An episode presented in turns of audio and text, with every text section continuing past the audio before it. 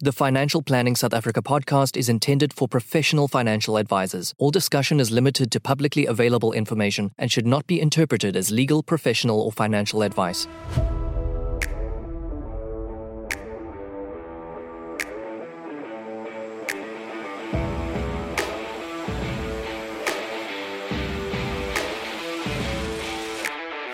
Hi, I'm Louis van der Merwe, certified financial planner. Join me every week where I get to have discussions with global leaders in the financial planning space to help you serve your clients better and run a more efficient financial planning practice. This is Financial Planners South Africa podcast. Portfolio Metrix is thrilled to bring you this podcast in support of our common passion for people and the evolution of wealth management. Our global business links precision investment management to expert financial advice through partnerships and technology. Portfolio Metrix is an authorized financial services provider.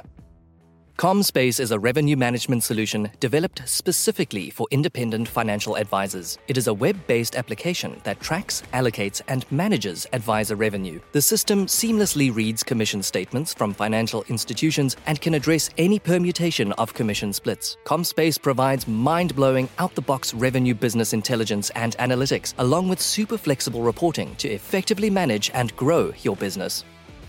Welcome to another episode of Financial Planners South Africa. This will be the second one for the brand new year, and I'm really excited to have Carmen Venter with me. For those of you that haven't heard of Carmen Venter, I'm pretty sure there will be very few of you. Uh, Carmen is very vocal in our industry, has a string of qualifications, and if you ever want to know something, Carmen is the person to ask. She she doesn't know, she'll find out. Carmen, Thanks so much for making the time to join me today. Louis, thank you so much. Uh, hello to everybody. Thank you for the invite. I really appreciate, especially speaking about a topic that is very, very a, a huge passion in my life. That is financial uh, planning profession. So thank you so much. Appreciate. Before we started this conversation, you were, I think, lightly bragging about the sound of the ocean behind you and kind of where you're staying. Uh, give us a little bit of a glimpse of where you are in South Africa and, and how you ended up where you are right now. I'm in what I call a little retirement village. It is Ramsgate. Uh, I think everybody knows the Waffle House. I'm about five kilometers away from the Waffle House, South Coast, and the house. I've been so blessed. The house is about 15, uh, 15 meters away from the actual beach. So it is a very, very different lifestyle. So, Louis, I'd spend, I'm not going to tell you how many years I was in Joburg, but I spent my whole life in Johannesburg. And one day I woke up and I thought, is this where I want to live the rest of my life? It's city, uh, I don't know, I, just, I was struggling to find any form of value in life. And I woke up one day and decided I'm going to bring my dog and I have to live with my little doggy. I decided I'm going to bring my dog down to the coast and let's just have a little bit of a holiday. And something just said, sell your house, pack down, pack up, and just move down. And everything happened in the space of three months. Sold the house in Johannesburg, packed up, pandemic hit, so that wasn't that wasn't fun. Moved on to a new house and gosh, I just wish I had done it much earlier in my life. But then perhaps it wouldn't have worked out so well. So yeah, sound of the ocean, sound of tree frogs, sound of birds. It's just it's paradise. Total. It's wonderful how you had the courage to actually just follow that uh, need and say, "Hey, this I can create this life." And I think that's one of the wonderful pros within our industry. You know, even if you're client facing or or not, how did you set up kind of income streams to allow you to create this life? So, Louis, yes, I, I, think I agree with you in that it was, uh, it's not something that many do because there is a huge fear factor. Um, there were many times I had to breathe and, and calm down and know that this was the right move. So I did let all my clients know that I was going to make a move and they have the option of me moving them to my ex-husband. He's also a financial planner. Uh, so then at least they have face face to face, or they could stay with the most beautiful financial planner ever, uh, but to understand that I would be doing things online. And I was so fortunate. I think ninety percent of my clients said, "Oh, online is fine. We don't we don't need to see you. You know, we know what you do, etc." So I was very grateful from that perspective, but that was that was of course fearful. But I think to me, the most fearful was my education setup. I had up until end of 2019 only done face-to-face workshops. Although I had done online before, but my business was face-to-face. And that's what I deliver. You know, I, I want to see people's faces. I want to see their expressions. I want to be able to touch them and hug them and say, don't worry, you're going to make it. And all of a sudden to leave that behind and go online, yes, basically half the income I said goodbye to. It just had to, that had to happen. Um, and I've had to sort of rebuild it here, and it's just working perfectly. I think maybe I'm one of the lucky ones that the pandemic hit. A lot of people don't enjoy the fact that the whole pandemic and the lockdowns that I was going, I'm feeling guilty because it's working for me. Uh, so I rebuild the business pretty quickly online. And I think people will be very surprised in the profession. It's not always about, you know, if I take, I can now, sorry, Louis, I know you're about to ask me the next question, but I'm just finding that I, because I don't spend time traveling, and because I can be easily accessible, my client knows that if they need me at seven o'clock in the evening and I don't have anything to do at seven o'clock, I'll there you are, let's do a quick Zoom and we meet one another. That time that I would be traveling, I can now give the client. I can find out everything about the client, whether they're crying, whether they're smiling. And they just so love that. You know, um, and even if I switch off and I haven't spoken about products or financial planning, it's cool. I'm happy. The client's happy. I'm happy and off we go. So let's not worry too much about the fear. Let's not focus there. Just always look at the end result. What is what it is we want to achieve. I think it's such a wonderful case study, you know, where you've actually gone something through something which we often plan for clients. You know, I have this major life transition, I'm moving, I'm kind of changing my income. There's a lot of moving parts. And I think your brain naturally is very analytical. You know, you have mm-hmm. this kind of wealth of knowledge. How difficult did you find this process? Did you find that you have to plan out every single part of it? And you know, what was what was helpful for you thinking kind of through this process before it happened? If I have to say to you, Louis, I don't plan. Sorry, I, I really don't plan. I wake up and my whole career has been like that. I mean, for clients, I plan, but for myself, I wake up and something says, oh, that was, that is a brilliant idea. I think it's going to work well. It's going to fit a particular market. It's going to ultimately meet my objectives. I just, I just do it. I just take out a uh, um, um, writing pad and I go, okay, what are all the boxes that need to be ticked to meet that objective? You know, venues, brochures, uh, funds, whatever. I write it all down and then just tick as I go along. And I just find that I find that if I plan, so many things can go wrong, and it can sort of um, after a while I look at it and go, okay, this is not it's not worth my while. It's just too many things to worry about. Where if I just do what I've been doing and I, um, I'm not going to change, um, you know, this is a great idea. And just sit down and do it. Don't think about it. The minute you start thinking about it, the negative thoughts come in, and the challenges come in, and the hurdles come in. You're just giving your brain too much time to think. You know, like don't just that's what you want to do. You just do it. And that's I think I've been planning too much for clients. Like, should we be doing more things actively and getting them that momentum? Kind of, how do we translate this to clients? Because I'm hearing a financial planner saying, "Hey, I don't plan," but it just sounds like it, you maybe plan on a different way than what would have been expected.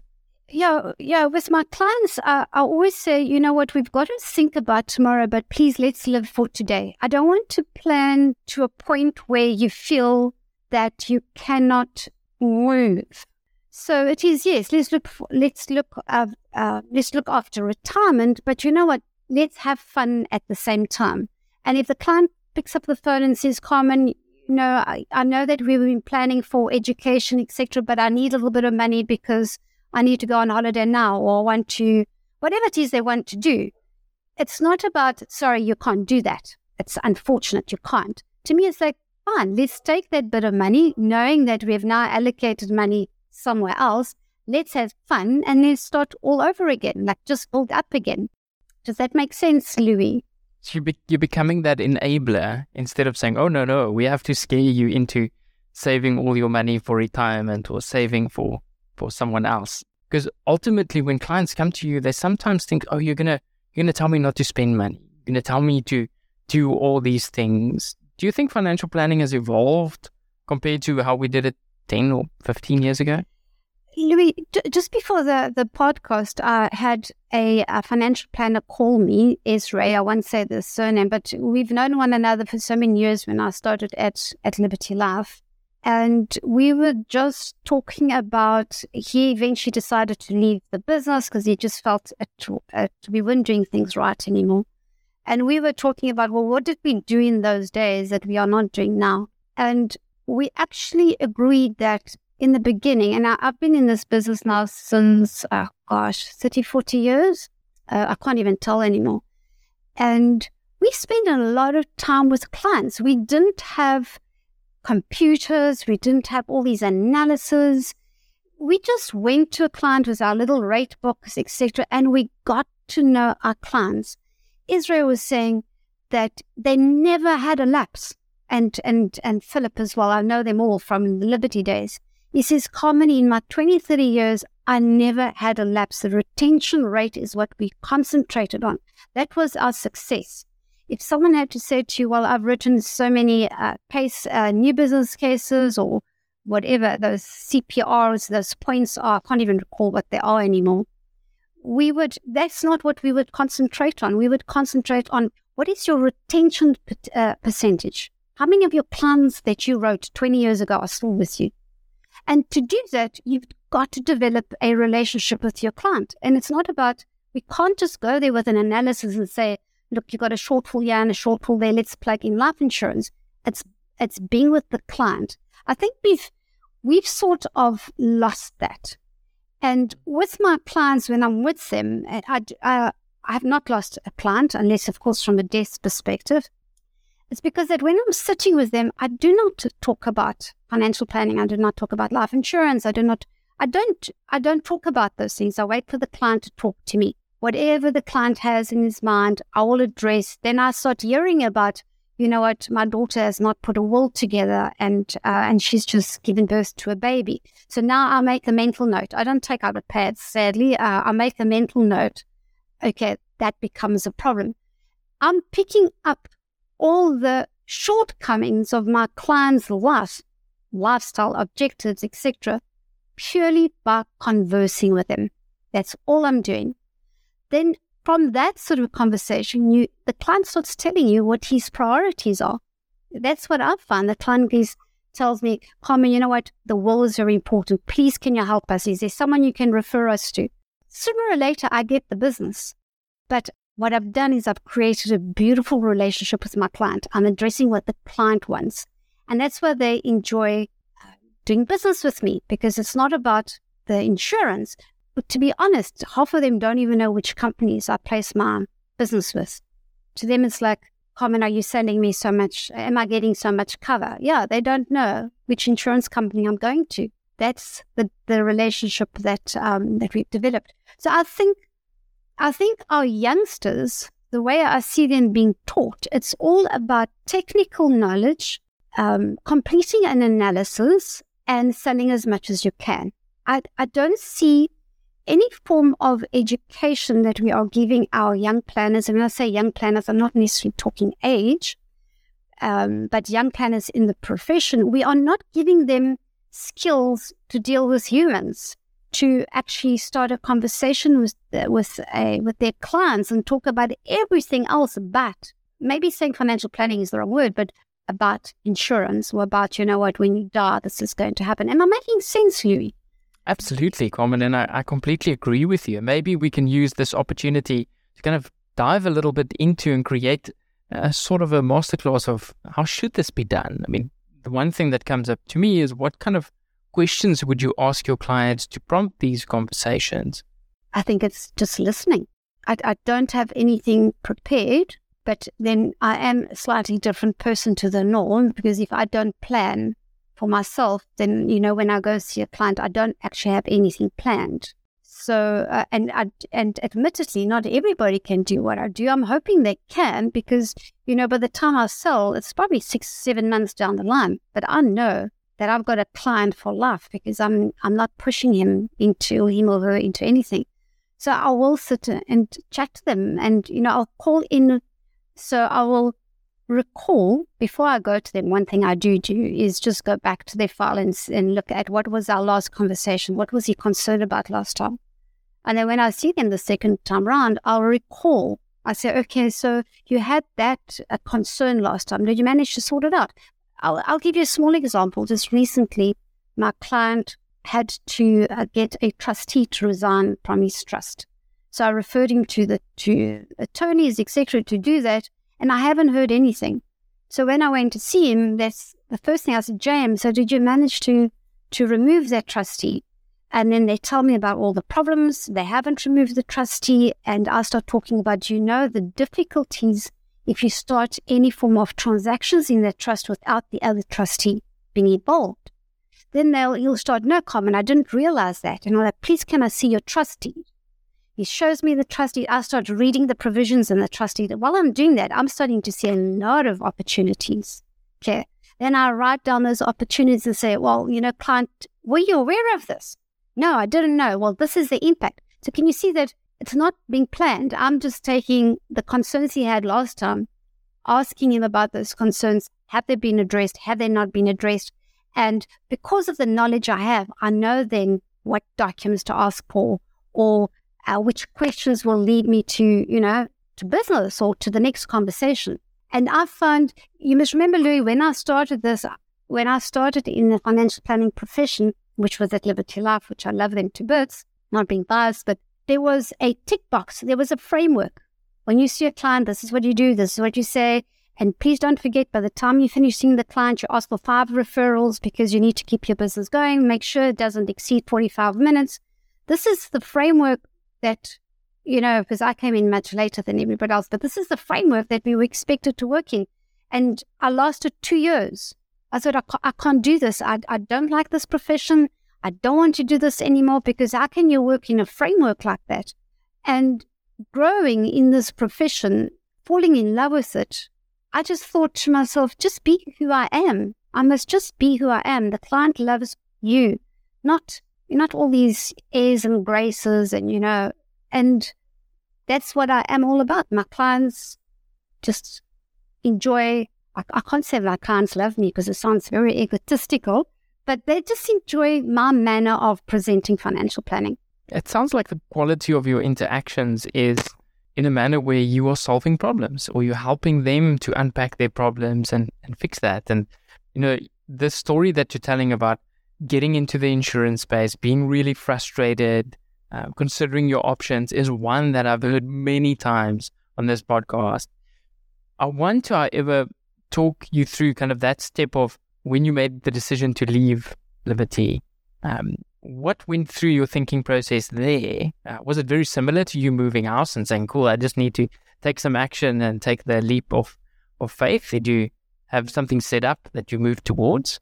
So when I joined Liberty, I was actually in the in internal staff. I wasn't a financial planner at the time. So I've done some drastic steps in my lifetime now that I think about it. And um, for many years, one of the areas I was responsible for was to help clients, you know, walk-in clients to make sure that they were addressed, especially on the claim side. And there were so many women, there really were so many women who would come in there crying and needing help was not only a death claim, but not realizing what their husbands um, had been doing during their lifetime, the debt that they had created. There's just so many things that they came that came to light when their husbands died, and that was so very dramatic for me because I was going, I've got to help these women. So I left as an internal staff member, and then I became a financial planner. But there again, it was that well, you know, it's, it's the, um, well, there was that fear. Of course, I'm leaving a salaried empl- employment to uh, go into commission, not knowing a thing about life insurance. I was internal, but the drive, there was, you see, this is the thing is the drive to help people.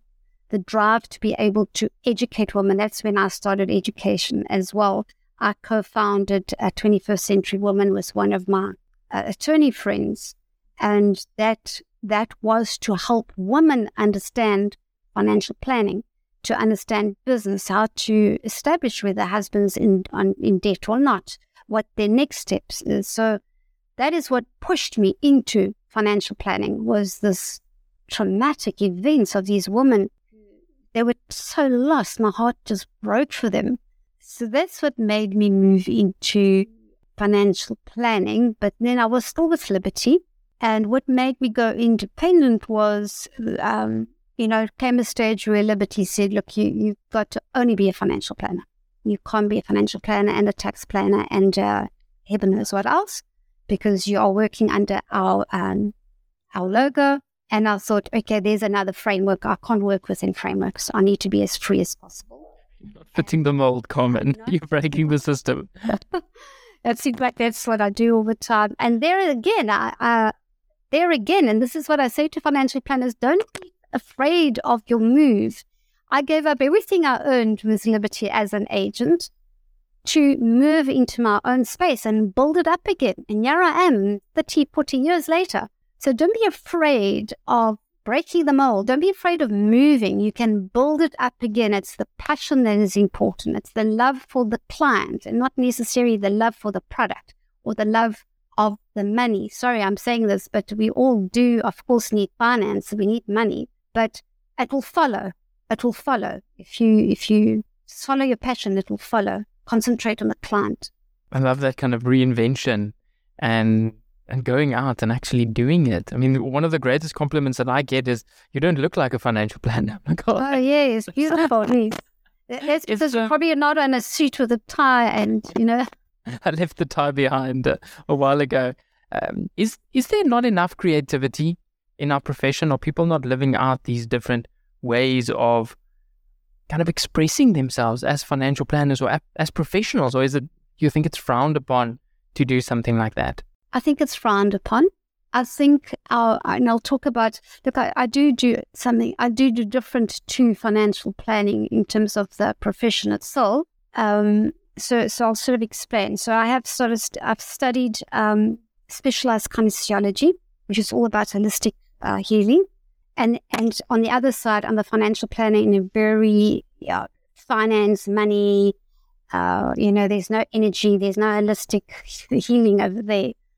I find that we in the financial planning profession, there's an expectation. There's an expectation for you to always look your best. There's an expectation that no one knows your weaknesses. There's an expectation that you're always doing well. So concentrate on on material stuff. You've got to be tough. It's you just can't do that. You can't do that. There's just you got to be who you are. I was told by someone many years back when I started the education side. I was told you will never tell anyone your areas of weaknesses. And I was going, well, I don't see that as a weakness. I just don't see it as an area that uh, I'm passionate about or that maybe my brain is not designed to go mathematical, let's just say. I found that strange. Why would I not, why should I not tell people areas that are not my strength? Why must I hide that? But you see, that's what the, the profession expects. You have to be good at everything. Just don't let everybody, don't let anyone know what you're not good at, because that's weakness. And this is how we are seen by our clients. Our clients do see us. That's why Lou, you saying that, you know, you don't look like a financial planner. Our clients see this person that, you know, probably doesn't have a smile. And if you do have a smile, it's, you, it's not real. We need to change.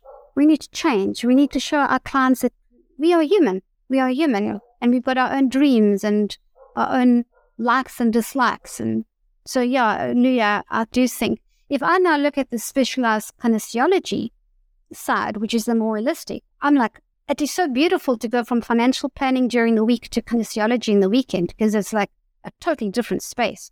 We are who we are. We talk about our um, disappointments. Uh, you know, if you want to cry amongst 20 people, you cry. No one judges you. Two totally different worlds.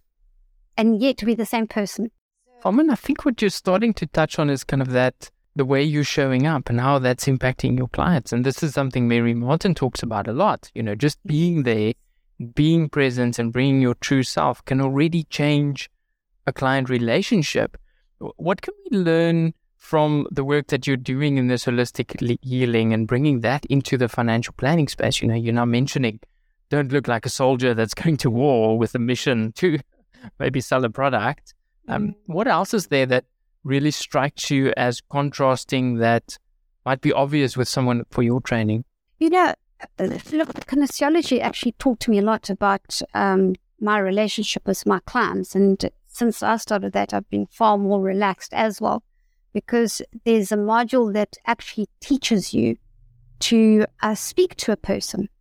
And the holistic healing side is I'm really having to delve very, very deeply into your emotions to the point where you are prepared to actually tell me every traumatic event that you've had in your life. So that's one of the modules that we are trained on. And I've used that, try and use that with my clients. And I actually find that it's, it's, it's amazing. I've, I'm far closer to my clients than, than ever before. To the point that the client even tells me, why are you dressed the way you dress? Put on your sandals, give her a pair of shorts. Can you see the, the change in um, in relationship it's it's just been a total fundamental change. And i think financial planners you know i was taught by a financial planner many years ago as well so i've been taught a lot of lessons is take a look at your client. If your client is a farmer you dress like a farmer. You don't turn up there with uh, you know your suit and things like that. Just be like him. And then when you are with that client you're going to understand everything about farming talk about farming, never talk about yourself. Ask questions that makes him passionate about his profession because you're going to get far more information if you do that. So to me, it's more, you know, Hugh Louis, I think you've just wrapped it up in going, just be you, listen to the client, look at the client, listen to the client, ask the client questions about the client's feelings, their emotions. You know, I'll easily say, you don't look good today, you look tired why don't you take a break? Or you don't you don't even have makeup. It's such a difference when you don't have makeup. You see, I'm I'm getting to the client. I'm becoming personal with the client. Louis, you ask yeah, even the same thing all the time because I keep coming back to you know it's like listening to the client. It's just being with the client. I'm trying to find a different way of putting it together, but it's just being you. It's being you, and as you just said that, kind of mirroring that person. You know, if you're with this person dressed this kind of way, I, mm. I think that might be part of the problem. We're almost ingrained or kind of trained to do whatever it is to, you know, potentially close the sale, make that person feel better. But what you're saying is just show up the way you are. You know, don't disrespect the relationship, but actually be that authentic self. And if, if that maybe doesn't resonate with a client, well, there's many other financial planners and there's many other clients. How difficult has it been for you to maybe turn away from relationships that didn't work. Can you tell me a little bit about client relationships that didn't work out well? Maybe at the beginning, maybe in the middle, maybe at the end. Difficult question because um, I can only recall of two that didn't work out well. Uh, one was a um, client who went out for dinner. She, I, I can't recall the whole thing, but she went out for dinner, came back at about 11 o'clock in the evening send me a uh, message, which I only responded the next day. And she was very, very angry that I was not available for her at 11 o'clock to deal with whatever issue she had. I said to her, is that, is that your expectation of me? She said, yes. I said, well, then we're going to have to terminate our relationship because I'm not going to do that. That's totally disrespectful. And that was the end of that. The other one was actually a client, a corporate client that was unhappy with me. They were a very, very small company, and I was doing everything that I felt I could, but one of the principal officers didn't just, we just clashed from a personality perspective from day one. Um, he didn't like me. So he was making it very difficult, but I was trying very hard. So this was at the beginning. I was trying very hard to be what the client expected me to be and I wasn't getting it right. And then he just phoned me up one day and said, um, We don't want you as a financial planner anymore. It was a huge shock because to me it was going, But I've, I've really worked hard. I've tried to be who you wanted me to be. And um, there you are, I still got fired. It was a shock, but it taught me that I, I can only be who I am. And, and as a result of that being fired by a client, to me firing a client because she was asking me to be something or someone that I could not be.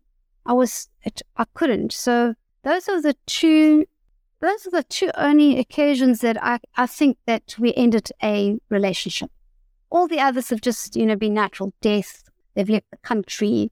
But otherwise, no, Louis, I haven't. It fits in so nicely, hey, with what we're talking about, showing up authentically, but also someone expecting something that you're not willing to give. Like, do you think we spend enough time talking about those expectations or maybe unsaid expectations? In the coaching world they talk about contracting saying okay these are these are the rules of engagement it's not okay for us to send messages at 11 o'clock unless it's an emergency or maybe it is maybe that's your your role um, in your relationship.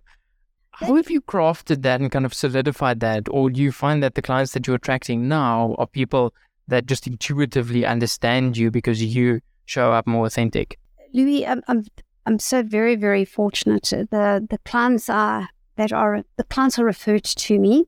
I'm not looking for clients, which which is always nice. So the clients are being referred to me by my clients. So yes, I'm finding that you know it's the same sort of um, network that I've that I'm sort of involved with. Okay, so if I have a client who loves who Carmen is and the work that Carmen does and the manner, then he's going to refer me to someone who obviously is going to enjoy the same form of relationship. So I'm very fortunate from that perspective. But um, you were asking me, you were saying something earlier on as you were asking me this question, and I wanted to answer. You know, if you had to say to a financial planner who's been in this profession for a very long time and has built up a good book, I think that financial planner will be very comfortable to tell a client, this is the framework you're going to work within, i.e., you know, I'm only available from eight o'clock until five o'clock. Uh, you know, provide those those, um, those limits. Take a young person, young, not again age, but a youngster who's come into our profession, knowing very well what the expectation is, and that is um, new business you know, our providers do that to our financial planners. I don't enjoy it. I wish it could change. But if you do not sell so many policies at the end of the year, you are, we're going to terminate your contract. Now you tell that person who's trying very hard to build a client base and to retain the client base that you're going to tell your client, please don't call me at 11 o'clock at night. He's not going to do it. He's going to allow it because if it means that I get that client and I can sell, then I'm going to meet my contract. And that becomes the problem because we're setting those, the client starts expecting that. And you get to a point, the planner gets to a point where how do you now change it? You've dug yourself a hole and you can't get out of it because you've got to keep those clients going. You've got to keep your, your um, contract going. And there's no one out there that comes in to teach them, one, not even to get into that space. Because as they come in, we just we just throw them into courses about products and sell, and that's it. There's no one, well, I haven't come across anyone really who can walk that financial planet to the position that he must be, should be in. And that is for clients to respect you as a planner but at the same time, you are giving your client far more than just an analysis with products. I really, my heart really goes out to young financial planners. And yet, it is the most rewarding profession I've ever come across. There is nothing like seeing a client, you know, just doing something for the client. The client's got a smile on their face. Just, Louis, just recently I put um, um, a post on LinkedIn about a client that I'd seen so many years ago, um, but I had to help them create a debt. The art, the case law was about, well, rather the article was about debt is not so bad. And I recall when I started this profession, if a financial planner had to get any client into debt, you're in big trouble. You just, you know, the plan is to get the client out of debt, not into debt. And um, a marriage counselor referred a couple to me I don't know why she did that, but she did. The couple were divorcing because of financial problems, not because they didn't have enough. They probably had a lot. But and this is where Kim Potgieter would come in because I picked up that she did not want to spend money. She wanted to hold on to all of her money. And he, on the other hand, was happy to spend everything in one day because it was the I live for today and the other one was I live for tomorrow. And I'd actually met Kim Potgieter by that time. And I knew all about this financial behavioral thing. I didn't always believe in it. Or sometimes I kind of go, I doubt it, but it worked for me thanks to Kim. She's very aware of this. And I picked up that this came from the parents. Okay, so the, the teaching was really from the parents. And what I had to do is I had to really listen to the client. Now, you must understand, yes, clients that were sent to me, under no circumstance am I going to sell anything to them. Okay. My responsibility was to get them to ensure that they remained divor- uh, uh, married and that they understood finance. They understood how to manage their finances. Again, nothing to do with life insurance. It was a bit of a. Common, was that also their expectation of this relationship? They didn't know what to expect. Okay. They just know that they went to a financial planner. But I was told by the counselor, You're going to fix the marriage now. You got to, yeah, you got to do something. They're going to divorce. I, I, I didn't know what to do. But in in chatting about why do you feel like this and why do you feel like it and why do you think that's the problem and you know, asking these type of questions, I eventually discovered that she wanted him to save for tomorrow, and he wanted her to spend for today, a balance. And I had to actually go outside of all my teachings as a financial planner and say, okay, for you, I'm going to create debt for you to see that debt can actually be managed. It's not a bad thing. You just need to know how to manage it. But it does help you accumulate wealth. And then with the other individual, I'd say to him, you can spend as much as you want, but for every rand you spend, you are going to save the same for tomorrow. And Louis, it worked. I mean, I, I wrote on the LinkedIn, um, and I didn't sell insurance at all, by the way. For five years thereafter, I had her phone to say, I just want to let you know we are still married. I have managed to buy another house which we are renting. It's my responsibility to look after the budget. They were happy because all I addressed was their emotion and their thought patterns about what money was all about. And this is the beauty of this profession. So, all those planners out there who think that this is just very scientific and it's all about new business, and you know, sooner or later, I can tell you now, you are going to want to get out of this profession because it can be soul destroying.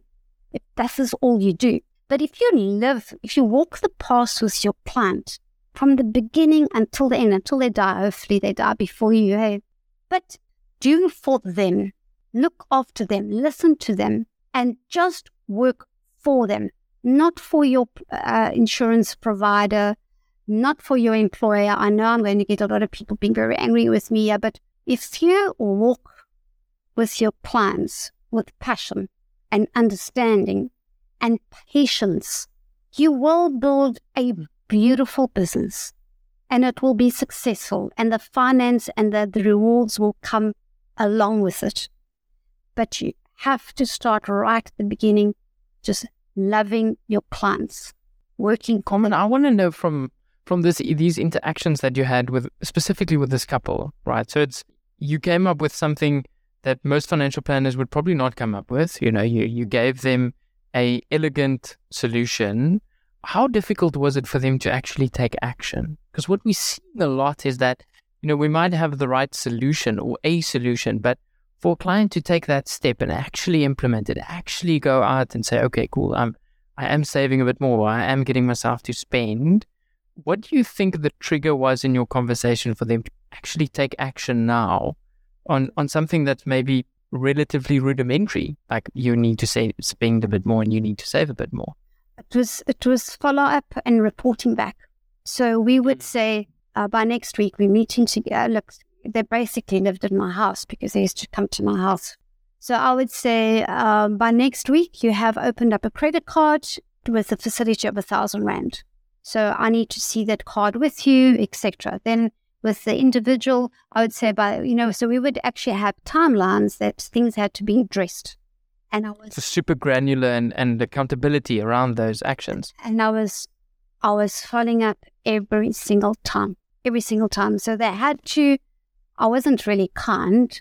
They had to commit because I was saying to them, I'm committing my time. I'm finding ways to help you. I'm committed to this process. I want, I want this to work, but you've got to be as committed. If you, if you have a client who also wants those very same objectives, but you need to know what that objective is. That's the thing. Can't be yours. It's got to be theirs. But if the client wants to address that objective, or if they wanted to save their marriage, they will commit. They will work for it. But if you just say, okay, fine, look, we're going to have to save for education, but they don't really have that, okay, fine, I'm going to have to put a policy in place for education, sooner or later they're going to probably cash in that policy because they weren't really committed to it. So it's a very, very it's that's that is perhaps the only time where I actually truly do plan. But I don't do it like, you know, in six months' time. You know, six months' time is not going to happen because that's too far away.